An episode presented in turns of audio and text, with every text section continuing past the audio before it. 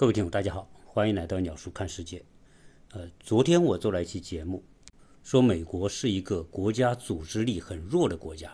当然，相反，相比于中国，那中国的国家组织力超强。有些听友对我的这个说法呢，有一些不以为然。当然，他们不是说我说的错，他是认为说这种超强组织力让个人的自由空间下降。同时，还是有很多人相信美国的自由、民主和平等是他们向往的一种状态。对于呃这种听友的意见呢，我我没有办法说他对，也没有办法说他错，因为在这件事情上本身没有对与错。所以我做节目有时候比较难，就是我谈一个人的一个观点或者分享我的一些观察的时候呢，往往啊很多听友会用一个简单的对与错来。评判我，而实际上这种对与错呢，都是他们个人的对事物的理解。当然，呃，听友有这些反应也很正常。作为我做节目嘛，我只分享，我只分享我的个人的理解，我并不追求让每个人同意我的看法。呃，由于上一期节目的内容呢还是有限啊，我是充分的想说明美国的这一套制度体系。越来越体现出它以国内和国际环境不相适应的那一面，而中国这四十年的长足进步和快速的发展，得益于中国社会强大的组织管理能力。啊，有人一听我说这个就特别不开心，说什么强大组织管理能力，不就是让我不能随心所欲嘛？啊，在一个人的社会啊，所有的自由都是以不自由为前提。也就是以制度约束为前提，在中国，正因为有很多的约束，所以中国这个社会才会体现出现在的有序状态。呃，而在美国的社会，我们看到的越来越多的那种混乱的状况，不管黑命贵、打砸抢，还是颠倒是非黑白，都是因为自由过了度。所以，美国社会它。必须面临一个问题，就是它的制度如何适应时代的发展，如何与时俱进。我想在这一期节目当中来聊聊我个人的看法。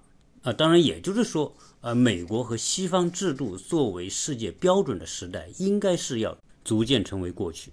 呃，你今天要打开手机，你不管看国内的媒体或者看国外的报道，你都会看到一个现象，就是今天美国的问题啊层出不穷。那么现在。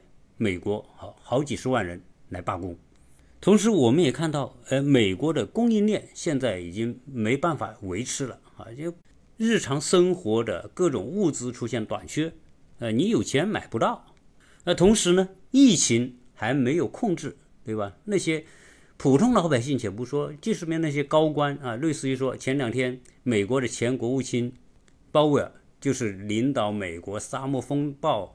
呃，老布什时候的国务卿也因为感染新冠疫情死了。鲍威尔在美国的政坛是有很高地位的，他曾经是参谋长联席会议的主席，后来又担任了美国的国务卿，那属于美国的顶级政客之一啊。而且他是个黑人，所以你说这种地位的人，他要应该说呃，在医疗上还是可以得到很好照顾的。但是呢，因为新冠疫情导致并发症，最后导致多器官衰竭而去世。所以今天的美国社会环境，你可以感觉到它真的有点像干柴和烈火的状态。这种状态之下呀，只要有一个火星，就可能导致下一场的美国社会的动乱或者是骚乱，就像两年前的弗洛伊德事件所导致美国大规模的骚乱一样。所以，今天的美国政客在那个两百多年前所建立的那一套美国体系之下，越来越感觉到它运转乏力。这个是个现状。一个没有决策力的政府，注定它是一个可以在台上，但是呢做不了事情的政府。这一点，我我一直以来，不管我是近距离观察美国，还是我今天做节目，我一直认为。它的制度和当下的时代环境呈现出脱节的倾向。我们先说说啊，这两年吧。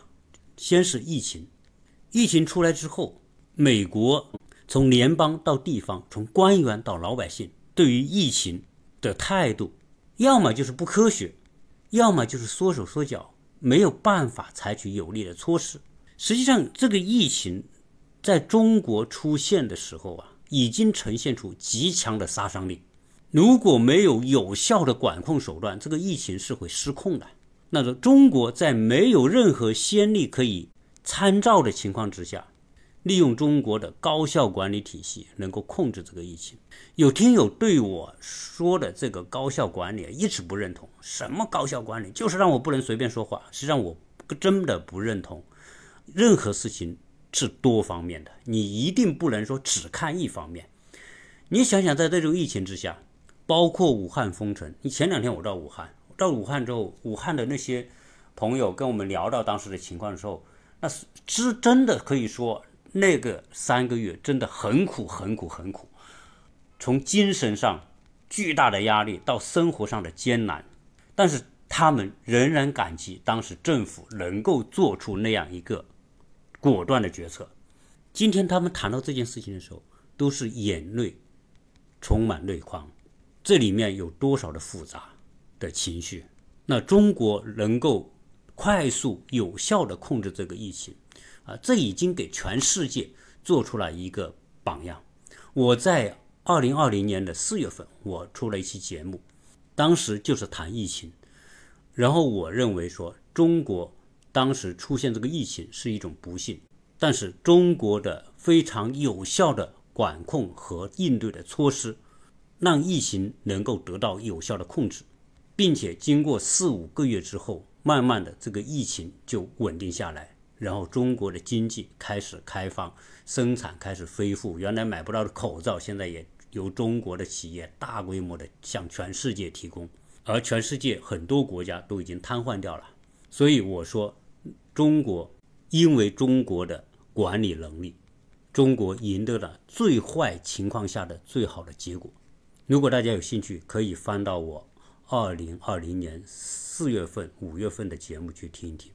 然后，美国三月份疫情开始之后呢，由于美国我们说的它这个社会的体系啊，它是个分权体系，联邦管不了地方，地方可以不理联邦，所以各州有各州的应对，这个州这样做，那个州那样做，联邦政府站在那里无所事事，甚至不知道该怎么做。甚至当时的那个美国的总统啊，竟然说这是个小 case，是个小流行感冒而已，到了夏天就会好的。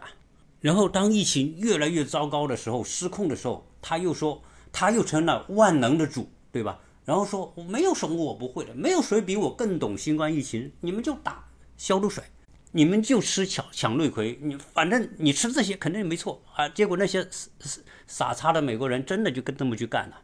好，疫情一来，很多工厂就停工，很多的服务业单位，美国说实在没什么制造业，那就是一些服务业，而且大量的解决就业的是美国的。我说的美国的服务业分高端服务业、低端服务业。高端服务业无非是做那些做做金融啊，做高科技啊，做这些方面的。而低端服务业就是那些吃喝拉撒，什么开个酒吧呀、餐厅呐、酒酒店呐、宾馆，呃，娱乐业，呃，这些场所也给关了。好，这些人没工作了，没工作，而加上美国人不存钱。那关于关于不存钱，很多人呃说，那谁说人家美国人不存钱？美国人真不存钱，因为美国人的生活方式。是建立在过去一百多年来美国非常优厚的条件，你看又没有人打他，又没人跟他开战，对吧？然后呢，他物产极其丰富。嗯，美国在成为一个十十九世纪末期成为制造业大国，所以他的生活啊各方面呢，他都很优越，他没有太多的危机感，有钱就花。然后随着美国的福利越来越好，那当然，那那他有钱不就花吗？那存了钱，存了钱干嘛呢？所以美国人养成这种不存钱的习惯，是因为过去条件实在太好了。好，现在疫情一来，工作没了。对于美国人，工作没了，他的生活就不能持续了。美国人的这种歌舞升平的生活是建立在他能够持续工作的前提之下，因为他的钱呢是用过下个月的钱来支付这个月的账单的。然后下个月的钱是依靠什么呢？他就用信用卡透支嘛，信用卡先把这个这个月要付的东西付掉，然后到下个月发了工资，然后这个银行再从他的这个账上把他的这个信用卡先付了的钱再给扣回去，所以他是用明天的钱来过今天的生活。好，工作没了，那明天的钱从哪来呢？没得来。因此，我们就看到美国政府这个时候开始发钱。所以发钱呢，有时候大家说，哎，说民主党才干这个事儿，共和党不是。实际上不是这样。民主党是当然是主张给穷人发钱的哈，共和党也一样。董王在的时候就直接发钱，董王发了两次，每次一千二百美元。然后你要是现在去搜，还可以搜到当时董王非常得意。我甚至我看到很多的呃，Twitter、Facebook 所跳出的照片，都是董王拿一张支票，好像是啊，这个支票我就是给你们发的，那那种很得意的样子。该干嘛？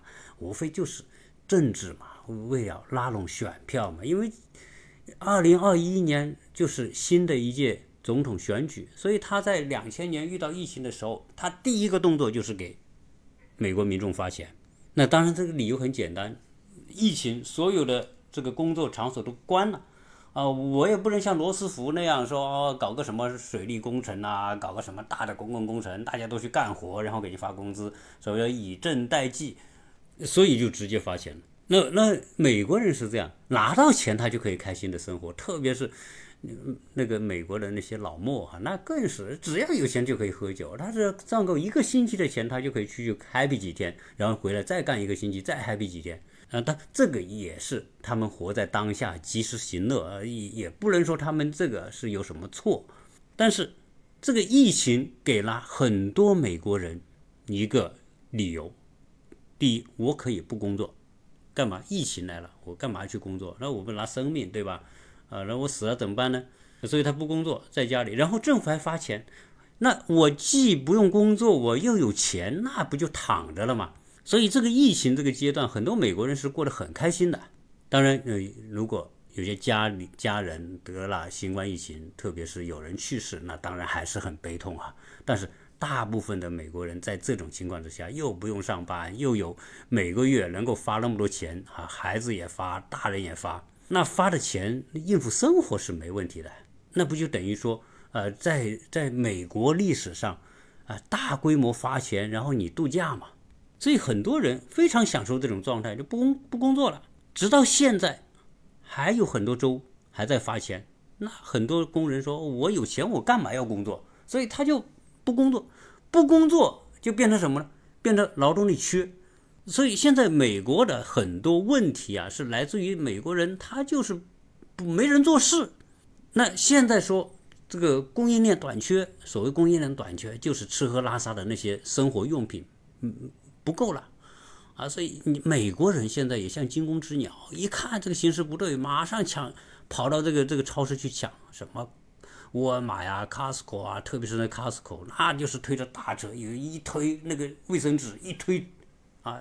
啊，后来就搞得很多 Costco 就限制，啊，一人只只能买一提，啊，那有人说买一提，那我就全家出动，对吧？啊，五个人我就买五提，啊，一趟不行买两趟，那这个这个卫生纸啊，为什么这么抢啊？大家想想，这个文明社会没卫生纸哪叫文明社会呢？所以美国人想，一看遇到是什么问题的时候，先把卫生纸抢了。那所以现在美国这个码头啊。这个货进不来啊，不是没货啊。中国中国的生产力，中国供应了全世界百分之六七十的日用品啊，啊，其他国家呢？说实在的，我们讲啊，就是中国如果这些日用品不能够提供到西方国家，西方国家 立刻从文明社会变到原始社会，你上个厕所都没纸。所以现在呢，这个码头缺工人，码头缺工人，他的货就卸得很慢。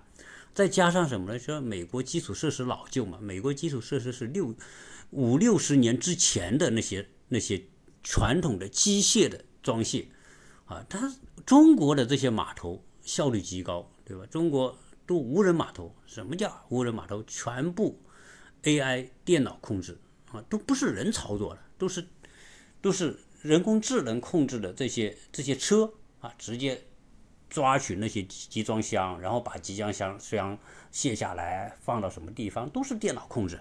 但美国没有，为什么美国没有？那当然这也说到了一个老话，就是美国的资本。那我能赚钱的时候，我干嘛要更新这些东西？更新这些东西那么大的投入，对吧？影响我赚钱啊！资本他只看我现在能赚到多少钱，凡是我现在能赚到钱，我就不管你明天怎么样。所以从这个角度来说，资本也是很短视的。所以美国的基础设施老旧，再加上基础设施投入那么巨大啊，谁愿意去投？我我在上一期就讲了嘛，啊，这美国基础设施想改造，几乎可以说是一个不可能完成的梦想。你你想想去美国，都是这种懒人，越来越多的懒人。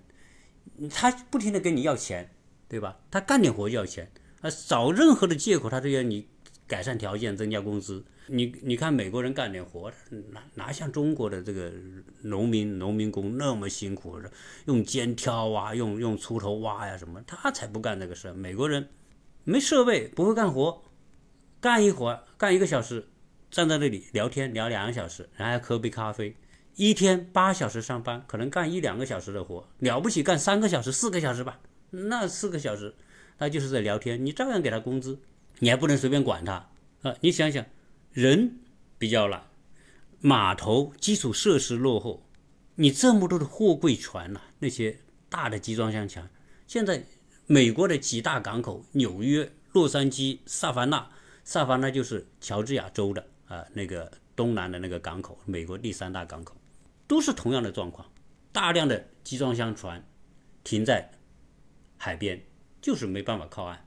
那这里面装着的全是美国人们生活的各种物资的需要。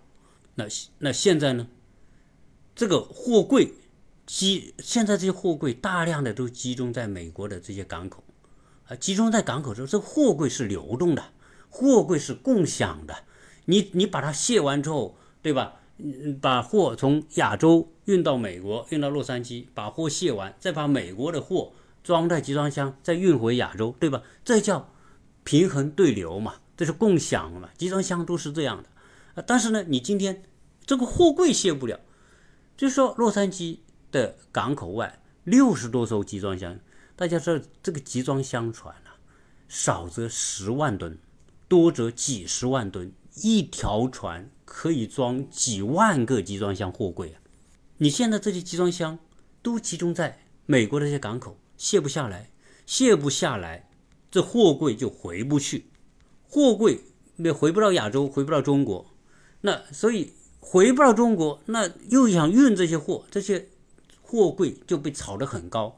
现在的这种海运，为什么这两年这个海运涨价疯狂的涨？这是可以说从工业革命以来没有过的情况，涨了十倍以上啊！原来我朋友做海做这个海运的，他们讲以前啊，正常情况下一个货柜从中国到美国一千到一千三百美元一个，现在要一万五一个，甚至要两万美元一个。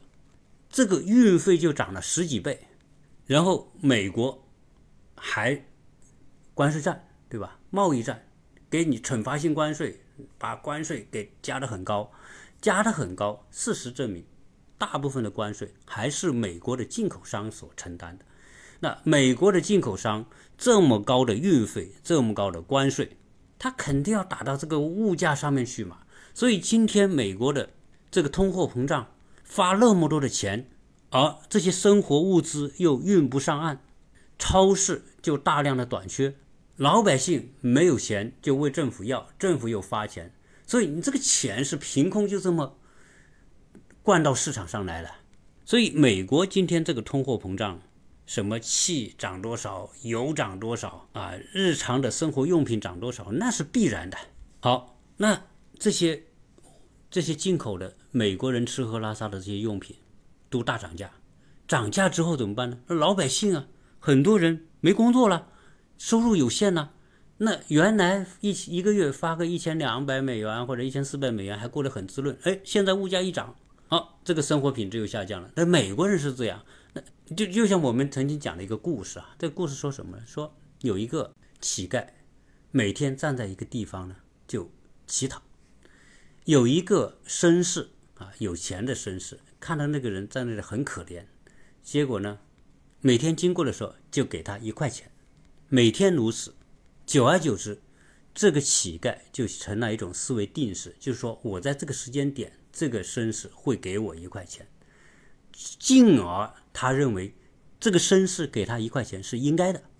结果有一天，这个绅士身上没有一块钱，只有一个五毛的。结果呢，他把这个五毛的扔给这个乞丐，这个乞丐一看就不高兴了。哎，他说：“先生先生，你每天都给我一块，干嘛今天你只给我五毛？今天美国人也是一样，你给我发一千四，对吧？你发着发着，哎，哪天你怎不发了？你怎么会不发了呢？所以今天这个美国这个政客啊，为了讨好民众，直接发钱的方式，实际上是给自己埋一个雷。当美国政府不发钱了，联邦政府不发了。”地方也不发了，那很多人就没钱生活了，没钱生活，物价又这么高，那这些人不不没有牢骚，没有不满，那是不可能的。那这种局面和状况，都是谁造成的？都是美国自己造成的。今天美国大量的生活物资依赖进口，这个源于二战之后那些聪明的美国人的脑袋。当时二战之后，美国主导了。战后的国际格局、国际产业链的分工，美国利用它主导世界的霸权地位，建立了一整套对美国最为有利的，从政治到经济到军事到贸易的这个体系啊，其中就包括产业链分工。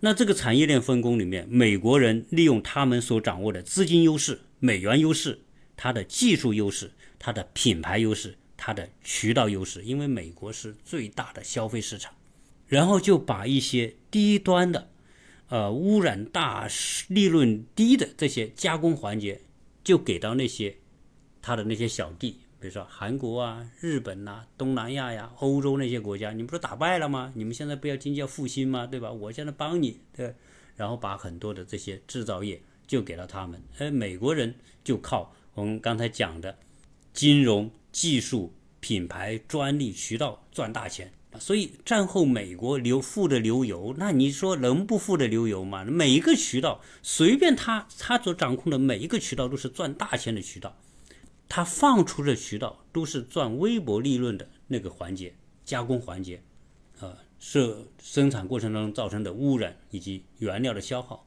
都给到那些落后的国家。所以今天，呃，有人到美国说啊，美国这个好山好水啊，环境很好啊，这个山清水秀啊，这个都和美国的产业链分工有极大的关系。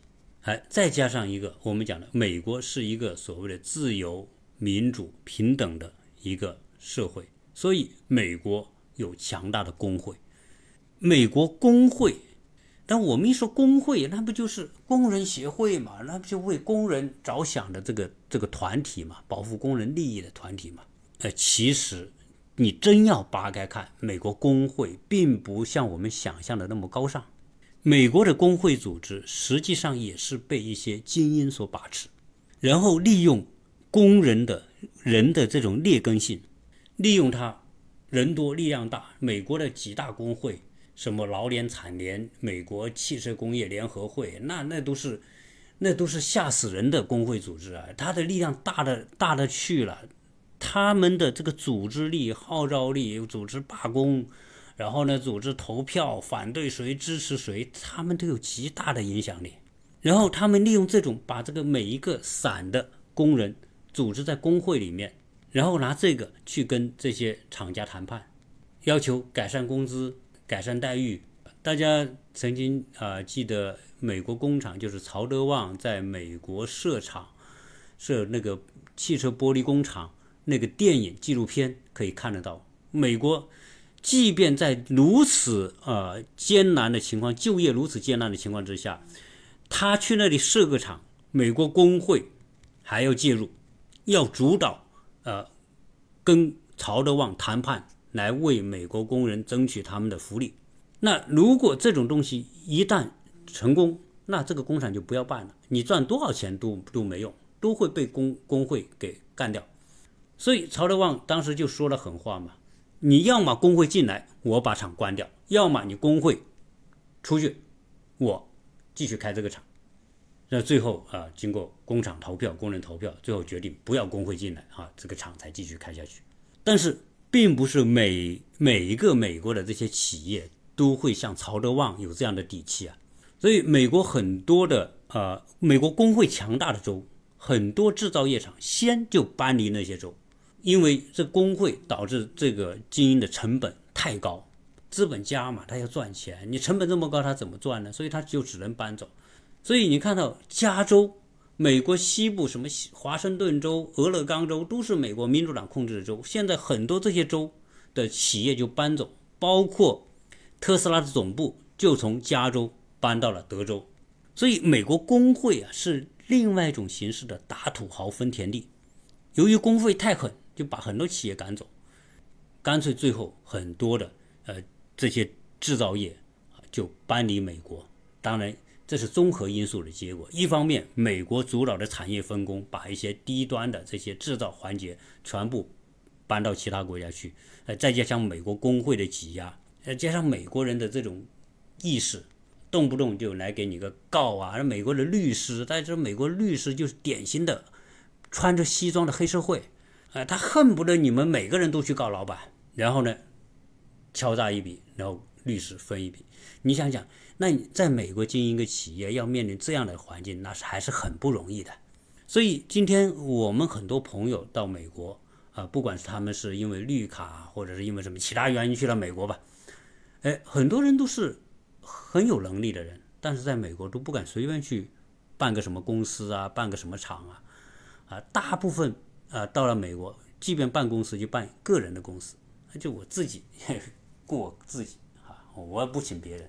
我请个什么别人来，那就问题大了啊！就是弄不好，哪天这个你雇佣的这个人告你一下，你可能倾家荡产。所以，华人在美国新移民去美国的很少说，呃，一去就什么办什么企业的啊，这种情况不多。特别是在民主党的州，那更不敢这么干。呃，有很多听友说喜欢我这种聊天方式啊，谢谢你。那呃，我希望你关注我的节目。啊，你加关注，然后多分享。实际上，你分享的越多呢，我做节目的动力是越大的。所以我讲这么多东西啊，我是想告诉大家，今天美国这个社会啊，美国的社会这种散的状态啊，我们原来说中国是吧？解放前的中国叫一团散沙啊，实际上呢，现在中国和美国正朝着两个相反的方向在演变。美国。到越来越呈现出一团散沙的状态。虽然美国的这种分权一定程度上呢保保证了美国人所向往的那种民主、自由、平等，但是这种散的状态在某一些时期是显得特别的无助和无力。那比如说疫情时候，对吧？这美国就是典型的例子啊！哎，他就是以自由的名义对抗疫情所需要的管制。然后黑命贵一来，哦，大家群群起而上街，然后打的抢的乱，这也是散了，对吧？这种状态可不可怕？那些经历过这个事情的人，个个都感觉到当末日的到来。我有朋友在俄勒冈州住的，在西雅图住的，那我我回国之前去他们那，他就跟我们讲，当时那个情况之下，他们看到眼睁睁看到那些什么美国那些超市啊，这些暴徒冲进去。那些是品牌店冲进去，这东西就这么拿着就走了，然后一把火给烧了，啊！所以到现在为止，美国人打个疫苗，现在还有六千五百万人没有打疫苗。所以福奇就讲，接下来很快冬天到来了，到了十一月份，美国的东部和呃东北部和北部就冰天雪地，在那种情况之下，有可能新冠疫情又会来一个大反扑，啊！那所以美国。疫情折腾两三年，然后贸易战打到现在，是典型的杀敌八百自损两千的状态。所以我们在今天这个时候啊，我们真的可以看到中国人真的是组织起来了。这时候还要应验我上一期所说的毛泽东说的那句话：中国人现在组织起来了，是有力量的，是不能随便惹的。那正好在这个时候呢，美国人还真就惹了中国，不光是贸易战，什么孟晚舟的事件，还是说啊台湾问题等等，美国在不停的惹中国。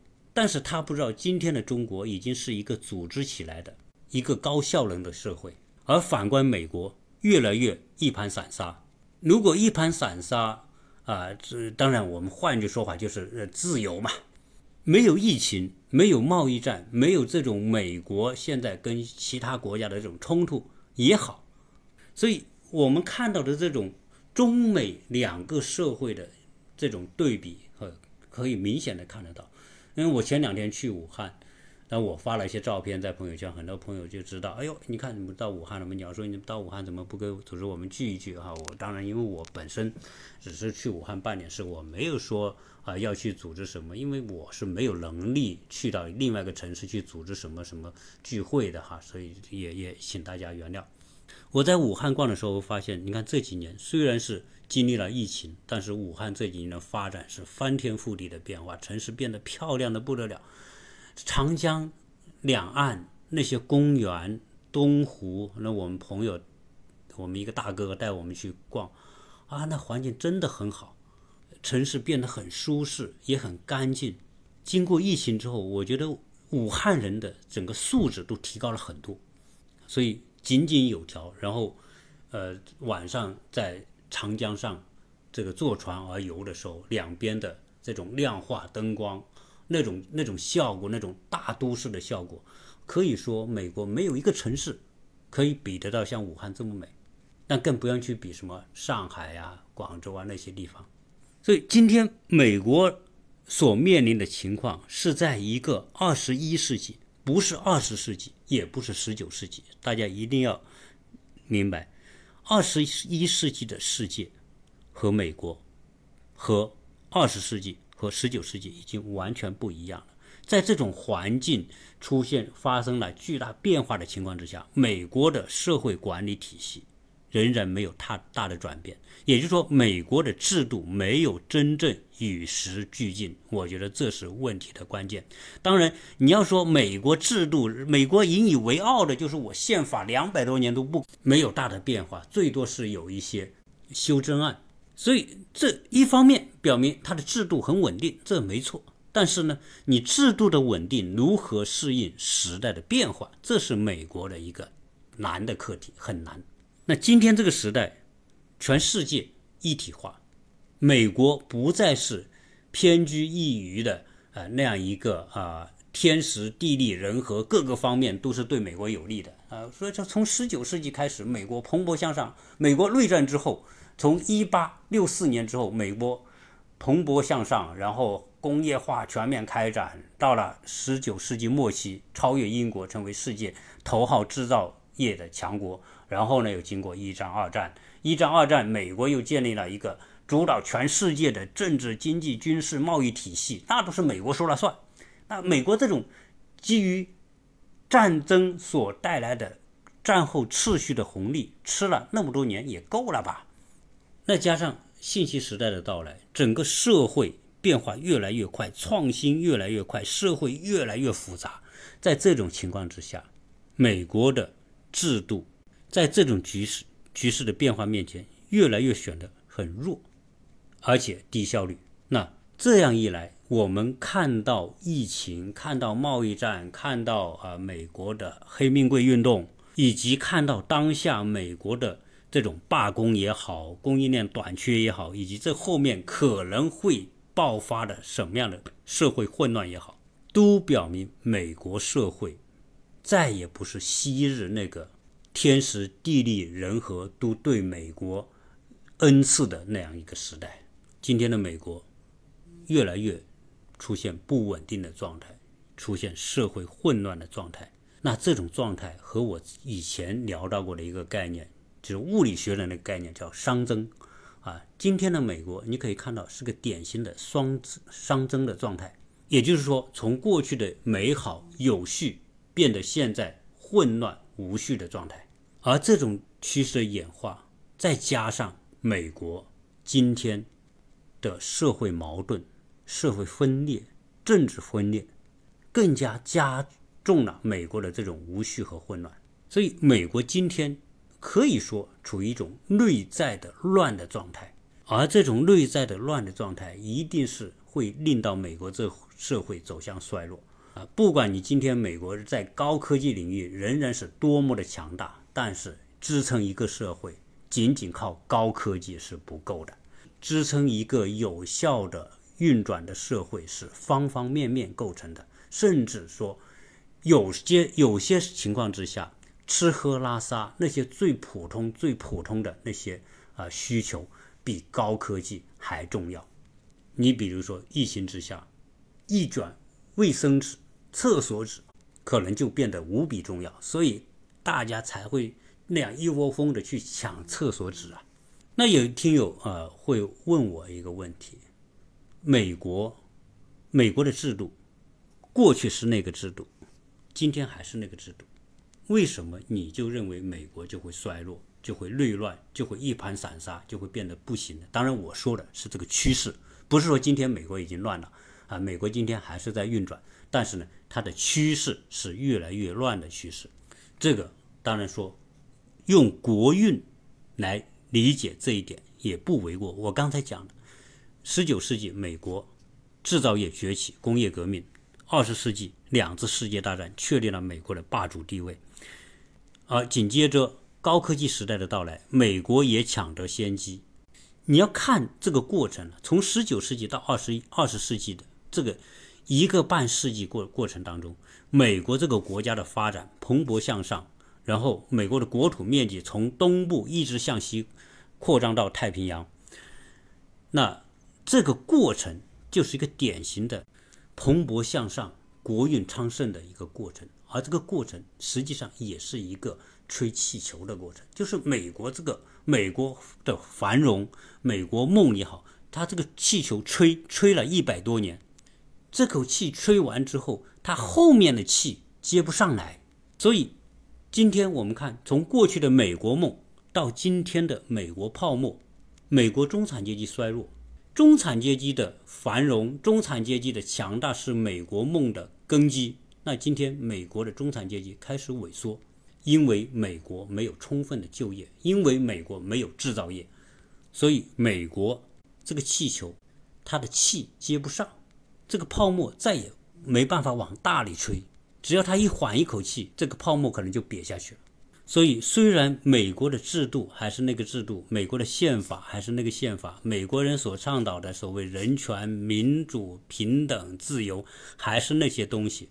关键是时代变了，美国那一套制度没有办法解决新的时代所出现的新的问题，因为美国的制度的变更太缓慢、太艰难，再加上你过去那一套制度，二战之前都没问题，二战哪怕是在六十年代之前都没问题，因为那个时代呢，美国是一个白人为主流的一个社会。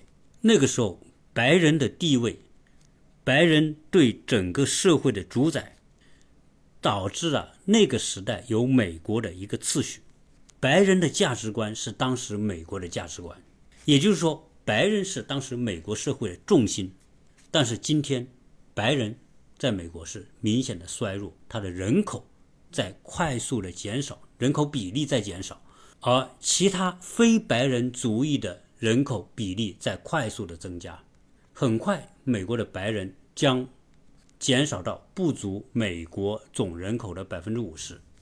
但是那一套旧的权力游戏，所谓的制度选举也好啊，其他的这种代议制也好，你都是在两百年前的那套规则，是当时白人。占主流的情况之下，对白人有利的规则，但是到了今天，白人已经不再成为主流的时候，你还是这套制度，那意味着什么？大家可想而知。当初美国建立这套制度的时候，那个白人时代，白人为主导的时代，那套制度绝对对美国是是对白人是完美的，但是他们做梦也没想到，两百年之后，他们白人会变得。比例会快速的下降，下降到今天这个程度。我想他们的美国人的祖先是没有想到这一步的。而现在这些其他族裔的，比如说拉美裔的，啊，黑人，这些都是以前受白人欺负、剥削和压迫的这些族裔，他们巧妙地利用了美国的这一套制度，为他们自己赢得越来越大的话语权。再加上美国的权力游戏，又是一个只在意当下、只在意当下的选票，因此，美国基于种族之间的割裂、种族之间的矛盾，导致了美国政治上的这种巨大的分裂。所以，今天美国这辆车一会儿向左摆，一会儿向右摆，在这样一条道路上，你左摆右摆，最后会失控的。那再加上现在美国产业空心化，没有制造业，然后美国的工会还那么强大，工会的很多做法，某种程度上是奖励懒惰，最后造成美国很多情况之下的劣币驱逐良币的状况。在二战之前，美国绝对是世界上最安全的国家，即便二战发生，美国的本土也没有受到任何的攻击，在没有原子弹的时代。美国就代表着绝对的安全，但是今天全球一体化，美国习惯于高高在上的在整个产业链、价值链上高高在上的吸全世界血，但是他做梦也没想到中国会崛起的这么快，中国会成为全世界最为重要的制造业基地，甚至中国的制造业可以影响全世界人们的生活品质。的程度，像这样一个大国的崛起，许多国家像美国一样也有核武器，所以美国今天的国家安全再也不是二战以前的那种可以衣食无忧的状态。今天美国是有很大的失落感的，因为有诸多的因因素让美国没有办法随心所欲地掌控这个世界。今天的世界是一个肉。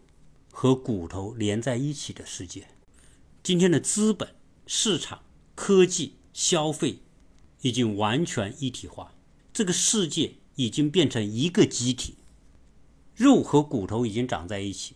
你今天美国说，我非得要把骨头从肉里面拆出来，这几乎是不可能的。所以美国也好，日本也好，一看这个趋势不对，一看中国的制造业如此的强大。嗯，美国、日本在产业链当中处于不利的时候，想把美国、日本的企业从中国搬出来，要它回归到美国、回归到日本，叫了两三年有什么用呢？因为那后面是资本，资本是要赚钱的，在中国更能赚钱，我为什么要回美国？即便美国、日本说我拿多少多少钱来给你搬运费，对吧？你搬迁，我给你钱，我我给你土地，我给你什么什么政策，有什么用呢？因为，你这些政府所创造的这些条件，只是企业所需要的一小部分。今天的世界，天时、地利、人和，逐渐的开始向中国倾斜，这是一个不可改变的趋势。大家会看到，今天资本愿意投资中国，那些企业愿意把制造业设在中国，甚至很多。世界各国的人才都愿意去中国寻求机会，所以我们看到的是一个美国的衰落和中国的崛起，这两者之间的反向发展，更加相对的加快了美国的这种衰落进程。所以我呢，试图从这两个角度来告诉大家，为什么今天美国。它号称是世界灯塔，拥有世界最完美的所谓的民主体制，它还会衰落的这么快呢？啊，当然，我相信不仅仅是我看到这个问题，我相信美国的政客、美国的学界都看到这个问题，但是他们无能为力，因为美国这个制度、它的宪法、它的所有的三权分立、权力的这种游戏，联邦和地方的分权。这套为保证自由、民主、平等而设立的这一套制度，本身也制约了它的与时俱进的可能性。从某个角度来说，它这套游戏、权力游戏规则本身就固化了，被绑住了手脚。他要变更一下是极其极其艰难，几乎不可能。再加上美国人口结构的变化，美国种族力量比例的变化。即便你白人想变，这些人，这些拉美裔的黑人或者其他族裔的人也会反对。所以，从这个角度来看，美国的沉沦是一个不可逆转的趋势。即便高科技和资本也阻挡不了这个趋势。那今天我聊的这个话题呢？啊，我仅仅是聊美国啊，因为关于中国的话题，我在上一期节目聊了很多。我聊这些节目，聊这些内容，我仅仅是从事情现象本身来聊，我并不预设什么立场，我也并不是说预设说我就看衰美国或者看涨中国，用这样的立场来谈这个节目，而是谈为什么会有今天这种局面，以及这后面造成这种局面的原因。呃，有很多听友支持我哈，然后也希望跟我建立联系，大家可以加我的微信。幺八六零七三幺八二零零，欢迎大家跟我互动，谢谢大家。